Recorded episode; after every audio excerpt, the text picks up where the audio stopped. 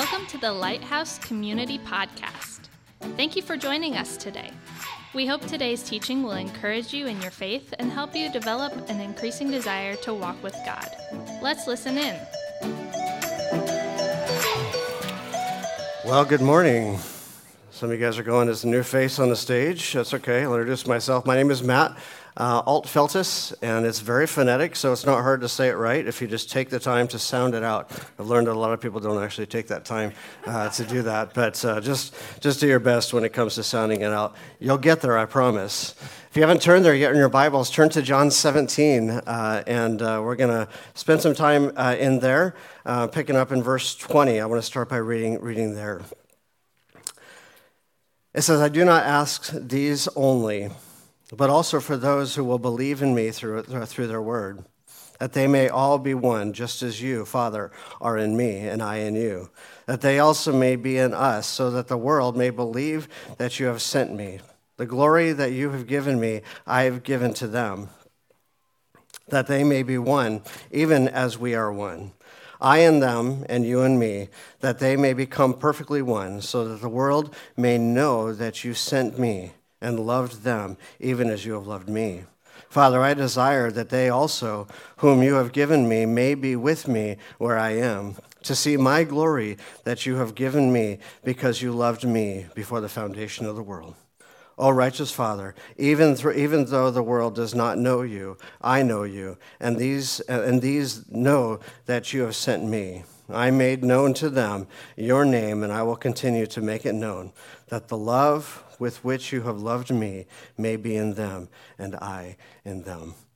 That is a tongue twister of a verse. It's all these, all these different I's and we and them uh, and they and so forth like that. But I want to start real quick just by introducing myself. Uh, my name is Matt Altfeltis, and uh, if we haven't had a chance to meet, let's just consider this our initial meeting. So my name is Matt, so on the count of three, you're going to tell me your name back. One, two, three. Thank you. It's good to meet you all. Glad you're here. Uh, and just want to keep it, keep it simple. Um, and if you would wear name tags for the next year, I'd appreciate that as well.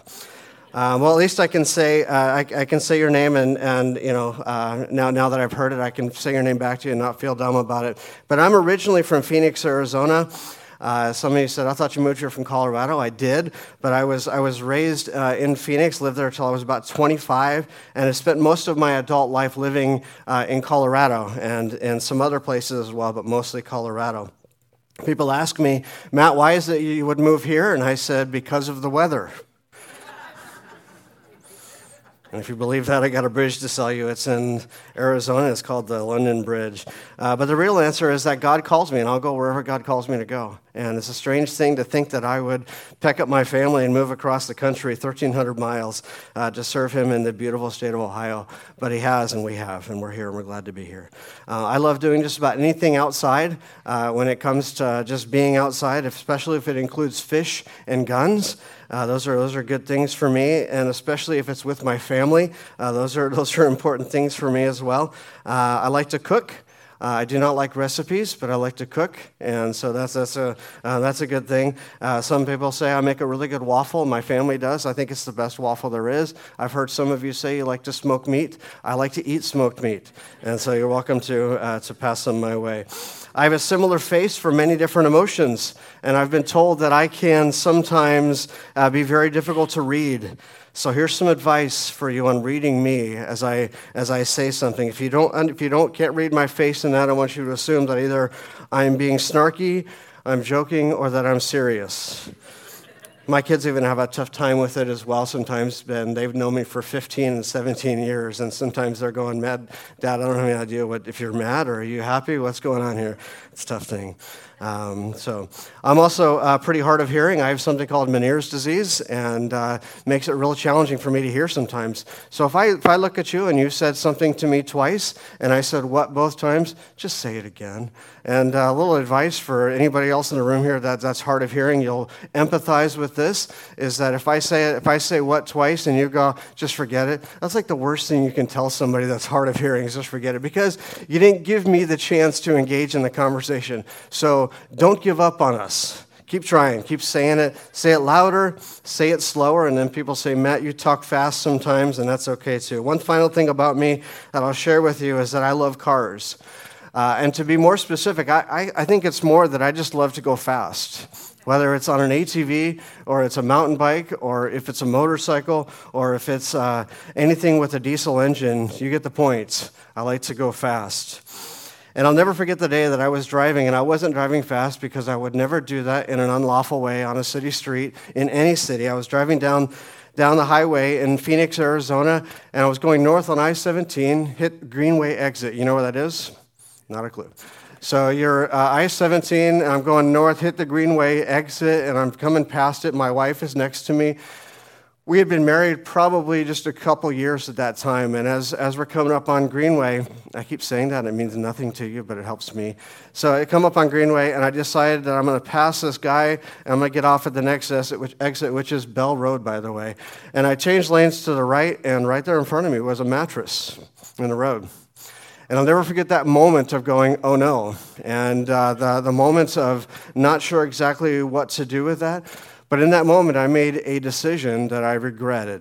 And that decision was to swerve to avoid this mattress at about 68 miles an hour going down the freeway. And as I swerved to avoid this mattress, I didn't hit it. I wish I just had hit the thing because, you know, back then mattresses were a lot thinner and it wasn't that big of a deal. But I swerved to avoid it, and I found myself out of control very quickly. I found myself, you know, uh, meandering across the road and kind of doing this, this counter steer back and forth. And I remember in that moment, it's amazing in those, those long 10 seconds, I, I can remember everything that happened. I remember sitting there in the seat. And I had my hands on the wheel, whatever. I don't know. It was just all twisted up, trying to countersteer and stay with it. I was on the brake, I think. I look over and I see my wife, and she, she's she's there. And I, I didn't hear anything really. I just remember what I saw, and she was something like, for her in the distance as she was there. And I remember seeing that. I remember looking and seeing the median wall as we were hurling towards the median wall. I remember looking down as I'm going sideways down the freeway at 63. I looked at the speedometer. I saw it 63 miles an hour down sideways down the freeway. I remember looking down and seeing those little reflector things on the, on the lines. I remember seeing all that. It's just amazing the things that were there. But the median was approaching, and I saw all these things that were happening on the freeway. And I remember thinking this moment that I was going to die. I, I, mean, that, that moment, and maybe you've been there. You're going, I've walked that road, Matt. I've been there. And I remember thinking that I was going to die, and I thought through all the things that I had not yet done. And I came to peace in my mind in that short time that I was going to do this, and that I was, okay, it's over. The car is going to begin to roll, or I'm going to hit something, or somebody's going to hit me. Car did a couple 360s right down the middle of this three lane highway. And when all the smoke finally cleared, I found myself facing oncoming traffic, and there were two semis coming at us. But they were not barreling down the road at 65 miles an hour. They were doing this. They were kind of side by side doing this to slow down traffic and to, to bring everybody to kind of a slow down pace so that they wouldn't run into us. It was an amazing moment to see that. It Gave me time to, to get out of the way in the chaos of the moment. But the chaos of that moment felt very calculated all of a sudden. I felt somehow that there was some sort of bigger picture behind what was happening. And the verses we're looking at today take that chaos up, take that chaos and go up at least 10 steps. And it's related, related to a story of a man who was born in a human body. He was born in a human body and intended for the purpose of dying for the sins of the world. But he didn't, he didn't end up in a life and death situation because somebody carelessly dropped a mattress on the freeway but it was so much more than even that. He came, to, he came to the earth because he chose to submit to his Father's will and to submit himself to, to, to the human form. And he lived the perfect life, the sinless life, so that he could fulfill the punishment which is required for my sin. And he chose to do that on my behalf, and he came to earth and he did that. And when he had finally arrived at the culmination of his years of ministry, some 30 years of ministry time that he had, he was, he was at this point in John 17, and he came here and he was praying. He chose to pray. I'm not sure if I'll have the chance in my life before I die to know that it's coming, but I wonder if I do, if I'll choose to pray. And I wonder what it is that I would say in that moment in those prayers. and what I would say, what I would say. And I think that, you know, I, I, I think that for, for a lot of us, the ultimate purpose, understanding what Jesus did, he knew what his ultimate purpose was, and he knew it was upon him, and he chose to pray in that moment. I don't think kids think about it, but as I get older, I'm more keenly aware of how frail my life actually is. Instead of jumping off of something, I'll actually stop and think about it just a little bit longer before I do, and oftentimes talk myself out of it because I might get hurt you know exactly what I'm talking about. If you're under, if you're under the age of like 25, you're going, yeah, whatever, dude. I don't have any idea what you're talking about, but it's okay. It's okay. And as, as, as I've seen things like this happen, I become much more for understanding the frailty of my life. I've seen people I love pass away. My grandpa, when I was a kid, had a friend in middle school, had a friend in college who died in a car accident. My dad is a police officer in the line of duty. And not that I dwell on this or lament the inevitable, but I know that it's coming. And I wonder that if I have time before I die, what would I pray? This was a prayer that seems to really indicate the wrapping up of Jesus' mission. Really points to what Jesus saw as being important while he was here. It takes place likely hours before he was going to be arrested, and he knew it. He knew why he was here. There was no, there was no doubt in his mind. He existed in this world for a purpose and he was wrapping up his, his earthly mission. He knew he was going to be arrested, and he knew he was likely going to be tortured. He knew he was going to be murdered for the sake of our sin. He was going to be killed for that, no doubt. And in these chapters, it's incredible. In this chapter, it's incredible what he prays. If you look back at the first five verses, you'll see in the beginning, he starts by praying for himself. He prays for himself, and it's not a selfish, sort of self righteous sort of thing, but he says this in the beginning. He said, Jesus, and Jesus had spoken these words, and he lifted up his eyes to heaven and said, Father, the hour has come. Glorify your Son, that the Son may glorify you. Glorify your Son, glorify me, so that I can glorify you. And it's amazing how that translates down as we go through these verses and we see how the son suddenly eventually goes, Lord, glorify, glorify them so they can glorify me so I can glorify you. It's this chain of glorification where it's we're pointing to God in the end. And Jesus says in these first verses, it's not about me. It's about your glory, God. Father, it's about your glory. And then picking up in verse 19, he starts to pray for his disciples. And as he prays for these disciples, he prays that, that, that there would be help for them to remember everything that Jesus had given them was from God the Father. Again, he's pointing back to the Father, saying, It's not about me, it's about you. But help them remember that all of the things that you've been given are pointing back to you, Father. He prays for protection on them, knowing that the world is going to hate them and eventually martyr most of them, kill them. And then it remind, reminding, it prays that God would remind them, the Holy Spirit would remind them of His Word, how it's truth, and it will guide them well. And then we pick up in verse 20, and he prays for the church. And the prayer is very simple, although it seems a little bit convoluted and twisted in the way the words are written there. But he prays for the church, and he wanted one thing, and that one thing was unity. And so, the thing that really we see in these verses, we see the value that Jesus put on prayer. And we see it throughout his life, the number of times that he prayed, what he prayed, and even in the end here, not just the prayer, but also a call for unity, the call for together as a church. And not just the church that was, that was going to be established immediately beyond him leaving, but talking about the future church and saying, Church, we must be united. We must be united. Since this whole passage is a prayer, the emphasis that Jesus puts on prayer is clear throughout it. We're going to kind of spend, as we look through this, kind of spend uh, this passage looking with this shroud of prayer around it. So, kind of keeping that as the, the picture of like this, this wrap that's kind of around what we're saying, uh, what we're saying here. But the big idea is in verse 21 May they all be one. May they all be one. Very simple statement, very simple words. And they must have been a keen understanding of what he was asking them to do to be one, to be united. To actually accomplish this means that everybody lays down their list of rights. I'm going to say that again because that should be something that especially resonates with us as Americans. Laying down our list of rights. I think uh, we tend to know our rights as Americans, don't we? We have this document called the Bill of Rights, and we know what our rights are. When someone's arrested, they're instantly told what their rights are. We call those their Miranda rights.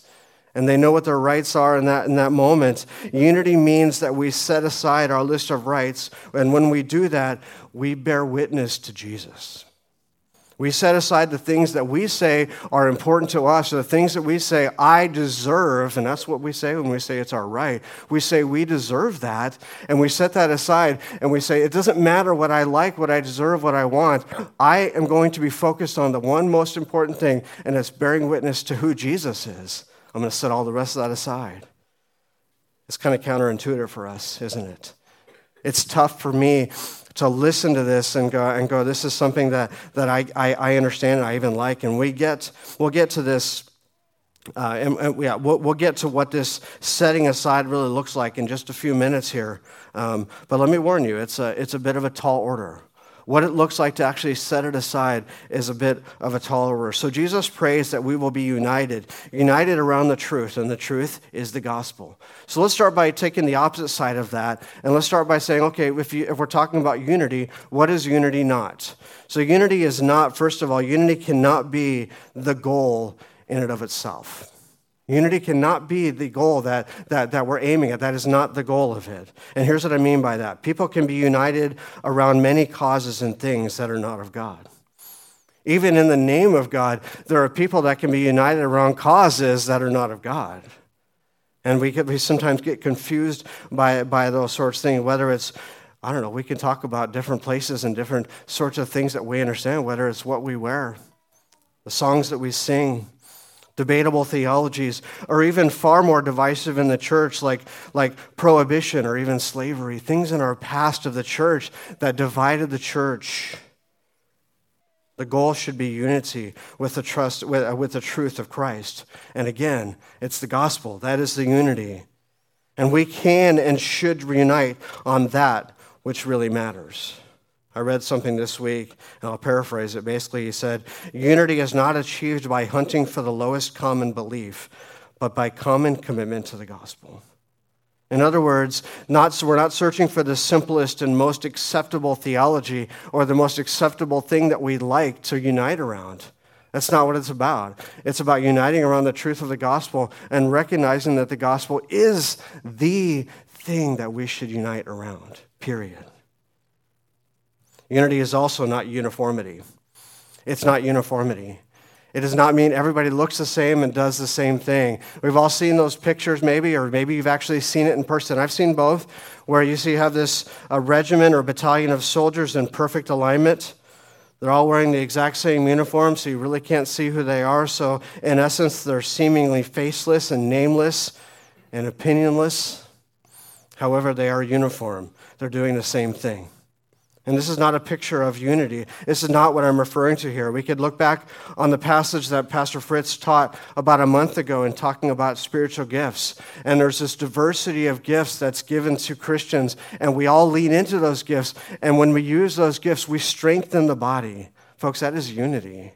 That's unity for us. And that's what it looks like for us to take these, these things that God has given us and use them. And when we use them, we strengthen the body. We strengthen the body doing not doing the same thing. We could look back on, on Fritz's message and see that, uh, but it all looks different. And the way they manifest, even in individuals, can be diverse too, right? Followers of Jesus have unique gifts. Some can do this, some can do that. And it's been said this, and this is probably something that's said within certain denominations of churches, but in, in, essential, in essentials, we have unity. In non essentials, we have liberty. And in all things, we have charity.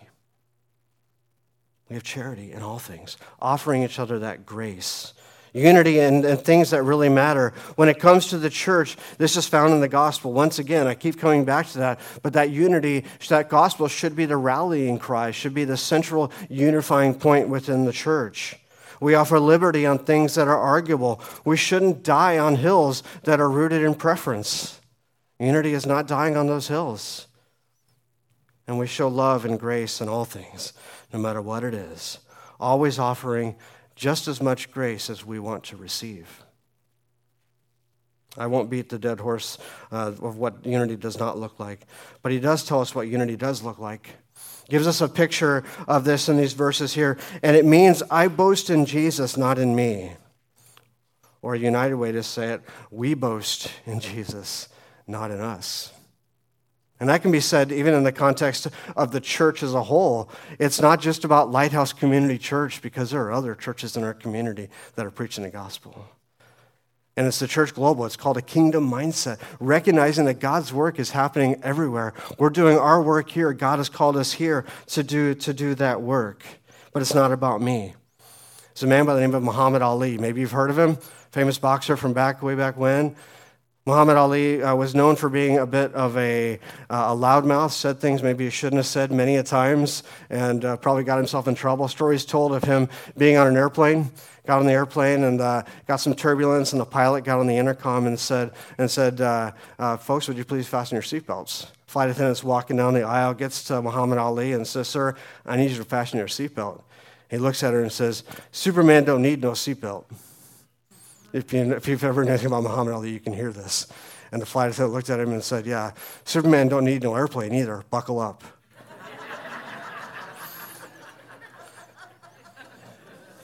I'm not going to lean into my ability to somehow do it on my own. I'm not going to do it in my ability to try to tie myself down and do it to the best of my ability. And in the end, the unity that Jesus is asking for is a unity of relationships, the relationships that we have with each other beginning of verse 21, it points us to the focus of this passage. Jesus clearly wants there to be a unity among believers.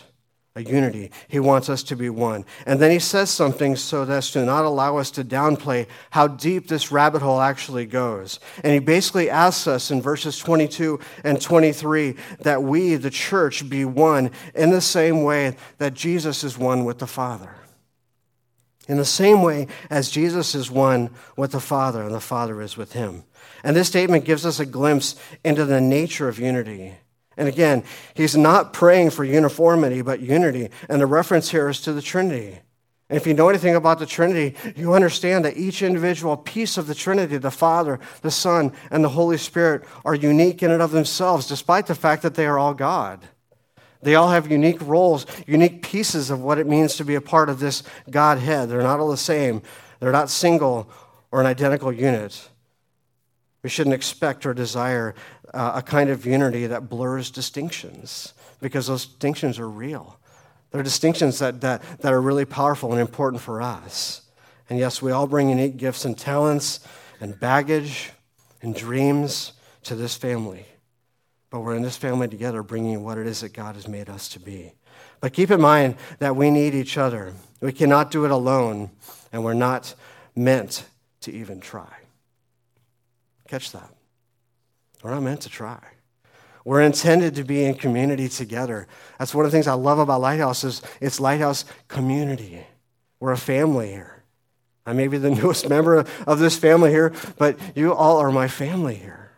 This is my church. This is where, where I belong. And it's amazing here at Lighthouse that we need each other to do what God has called us to do, using our gifts, our talents, and our abilities to make Jesus famous in Hancock County and reaching 50,000 people for the, with the gospel. So, pastors, elders, ministry leaders, our goal is equipping the rest of you for work of ministry. My job as a pastor is not to do the work of ministry. My job is to equip you to do work of ministry. Now, don't get me wrong, that doesn't mean I'm not doing work of ministry. That's not it at all. But it's walking alongside and equipping people to do this together, equipping believers to do what they do. To be a disciple of Jesus is not enough. To be a disciple of Jesus means I'm a disciple who knows how to make disciples, who knows how to make disciples, who knows, you get it, right? I'm reproducing myself. I'm doing this in a way that means that I'm well, I'm creating a legacy of people that are doing what I'm doing. And I believe that when we are not doing our part that God made us to do, the body is weakened. It stifles the gospel.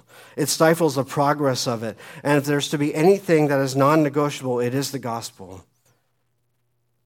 That's our unifying heart. That's our rally point. I keep coming back to that. I believe that we are not doing we are not each doing the part that God has made us to do. We make the body weaker. In a very practical way, it means that we celebrate the unique chemistry that we have. We celebrate the diversity of who God made us to be.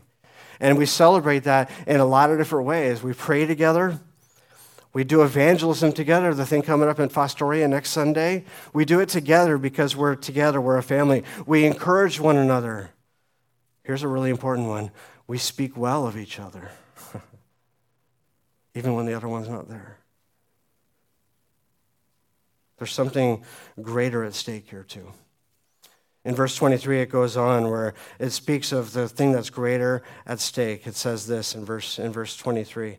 It says, The glory. Let me pull it closer here. Hold our eyes here. There we go. The glory that you have given me, I have given to them, that they may be one, even as we are one. In verse, in verse 23, I'm sorry, in verse 23. In them, you and you and me, and they that they may become perfectly one, so that the world may know that you have sent me and loved them as you have loved me. Folks, that's, what that's what's at stake there. When we're not united, what is at stake here is so that the world may believe that you have sent me. The credibility of the gospel is at stake. The people on the outside looking in and saying, really, that's, that's what the church is about? No, not, not so much. Maybe you come from that background and you're here at Lighthouse because that's not what our focus is here. We're focused on the gospel and we're walking alongside each other. And the world is watching, and the credibility of the gospel is at stake. And if we fail to be united, the lost and the watching world will see it, and they will see it when so many congregations that don't. I read this week one man said this division in the church breeds atheism in the world. And sadly, there are many of us here who can share stories to that end. And it could be in some sort of passive way, but search your heart and know.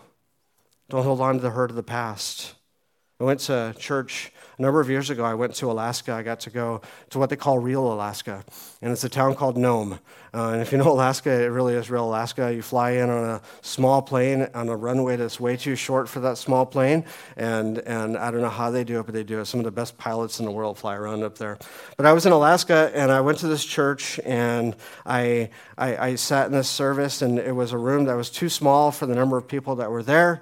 The chairs were too uncomfortable for how long we sat. The room was hot. There was no fan. There was doors. It was, it was really just an awful experience, just you know, from that. And then what happened is the preacher got up and he started, you know, doing some things at the beginning and it was really disorganized and it kind of rubbed me wrong. And then the music people got up and they started doing music. And I got to tell you, it was the most eclectic group. And Jenny, you really appreciate this, but it was really one of the most eclectic groups of musicians I've ever seen. There's a guy in a trombone. That was really kind of the lead musical instrument there. It was really bizarre. The next thing, and if you have any trombone players, God bless you. It really, it really is an important piece. There was another guy that was a that was a percussionist, and he had a shaker and a tambourine, and he had this piece of wood with a pedal, like a, like from a kick drum, where you hit it and it's like donk, and it was the worst sound. It was it just did not sound good. And then the lady that was leading was playing a ukulele, and from my hearing point, she was tone deaf. It was not pretty. And the pastor was up there and he was singing with them and so forth, and it was really awkward. And I must have been making faces and while it was happening to kind of uh, let the pastor know I wasn't happy with it or whatever. It just seemed odd, but my heart was not in the right place in that moment. and we got done with the service, and the pastor preached the sermon, and he got done, and he came down. He's standing by the door, and he went out of his way to grab me on the way out, and he goes, Hey, Matt, it's good to have you here this morning. What'd you think? Oh, it was great, Pastor. Thanks for, you know. And he, and he kind of took one step closer and he goes, So what'd you think?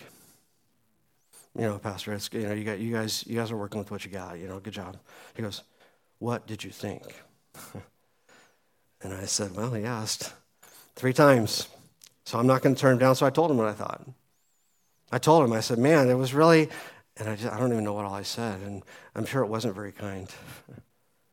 And he looked at me and he, he asked me one simple question. He said, So answer me this what part of what happened here today didn't glorify God? And I said, I said, Well, I mean, I think it was all great. He goes, No, no, listen to the question. What part of what happened here in this room today did not glorify God? And his point was me. I was the one who wasn't glorifying God. I was living in an ununified sort of way with the body of Christ, and it wasn't even my church, but he recognized that the church is bigger than that, and he knew that my heart wasn't in the right place. And when it comes to being unified, sometimes that means that we're in places we're not comfortable with, we're doing things that we're not used to, and in the end, we're standing there going, Ah, oh, I've made it about me. Unity means I'm not doing that. It goes on. The good news is that the opposite is true. The united church demonstrates a life change and a powerful truth to the world. And the united church means it starts with me. Making sure my heart is in the right place, making sure I'm coming and I'm bringing that sacrifice of praise, that sacrifice of love, and I'm coming with my heart in the right place. And finally, in this passage, in, in verse 24, he wants to see the reconciliation of believers back to him. It's so easy for us to doubt God's true intentions for us sometimes.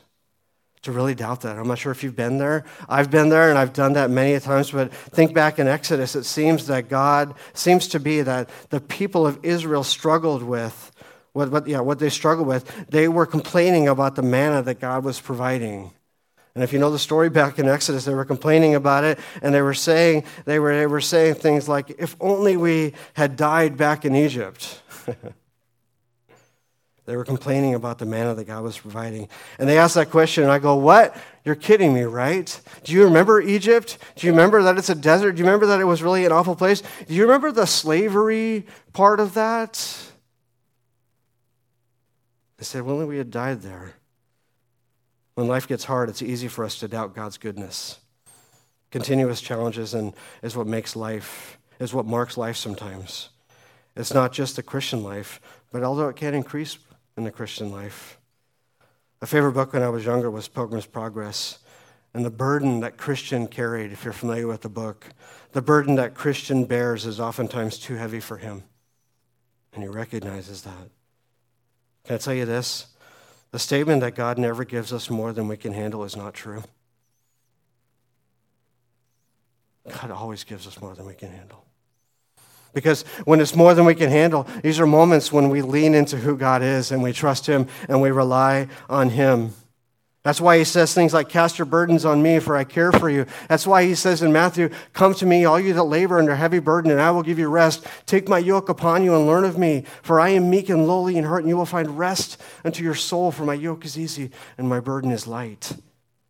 Jesus prays here in these verses that we would see his glory for eternity.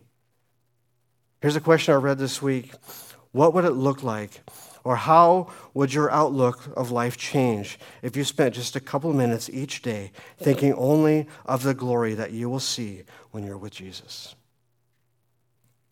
And of course, this takes us back to where Pastor Matt was last week, talking about the gospel. In verses 25 and 26, it says, Father, I desire that you, I desire that they, sorry, also let me start in verse 25, not 24. O righteous Father, even though the world does not know you, I know you, and these know that you have sent me. I made known to them your name, and I will continue to make it known, that the love with which you have loved me may be in them, may be in, may, yeah, may be in them, and I in them. This is where we get back to the point of unity. Unity and togetherness is found in Christ.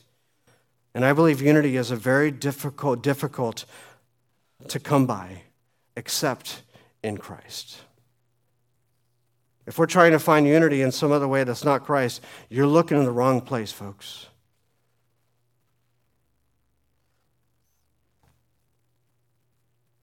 We live in a world that is anything but united. My prayer is that the church would be a place where unity rules a place where unity rules. I mentioned earlier that I would kind of fill you in briefly, that I would tell you later in my message what it looks like to set aside your rights and that it's not going to be easy. You ready for it? Here it is. The way to accomplish this is through humility. It's a personal posture, it's a personal position, it's a personal choice in the moment to make yourself less and Christ more. Christian humility is to recognize where I fall short and to see where God does not and is perfect in it, in spite of me. In spite of me. C.S. Lewis said it this way humility is not thinking less of yourself, but thinking of yourself less. Humility being the key to unity means that what I want and what I like and what I do doesn't matter. It's about us. It's about the glory of God. That's where the whole, whole book chapter started here, was Jesus saying, God, it's about you, not about me. where do I fit into this? You see the difference between those who will see God's glory and those who do not is faith. Faith in Christ alone to forgive them and to forgive you of all your sin in your life. And if, you never, if you've never done that, you will be devoid of this unity. The unity that Scripture speaks of will be missing in your life outside of putting your faith in Christ and trusting Him alone for your salvation. And you can do that today. Romans 10 tells us that if you confess with your mouth that Jesus is Lord and believe in your heart that God raised him from the dead, you will be saved. And this is done by putting your faith in him. And you can do that today. You can do that right now, here in the house, online. Putting your faith in Christ, saying, Jesus, I say yes to you. I put you in the position of leader and Lord of my life. You see, unity is not just something we're called to do here when we're in this building, but it's something we're called to do every day. Another place in the Bible, in Romans chapter 12, it says this So far as it depends on you, live peaceably among the brothers. Live peaceably and by the way, this verse is not the end of trying. I've done all I can do. I've already tried. I've done so much as it depends on me. I've done, I've, I've done it. The point is that we live in a hostile world and we all struggle with sin and some, with sin sometimes, and there will always be those that will oppose us within and outside the church we are to display God's grace and love. And this passage ends with verse 21 in Romans chapter 12. It says this It says, Don't be conquered by evil, but conquer evil with good.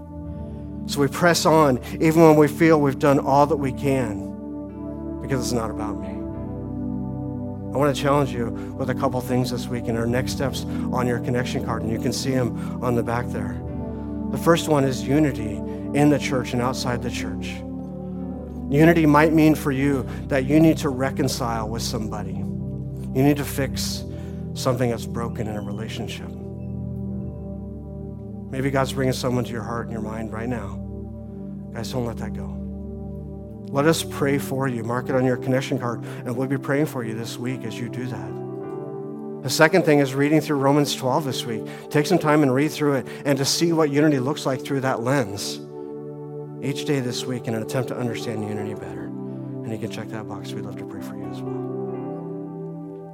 I'd like to ask you to bow your heads, close your eyes. We do this at the end of every service. And the question, just give you a moment to ruminate on, is Jesus, what are you saying to me right now?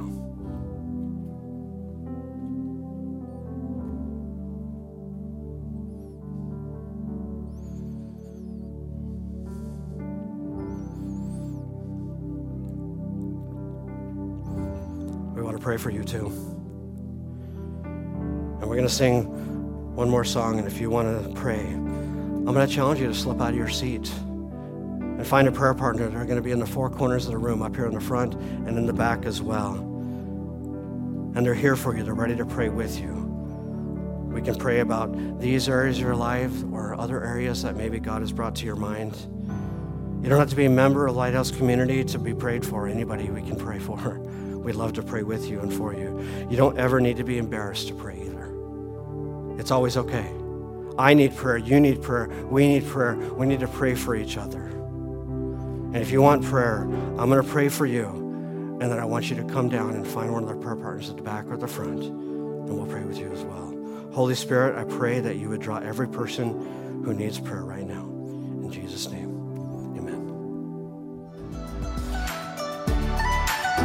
For joining us.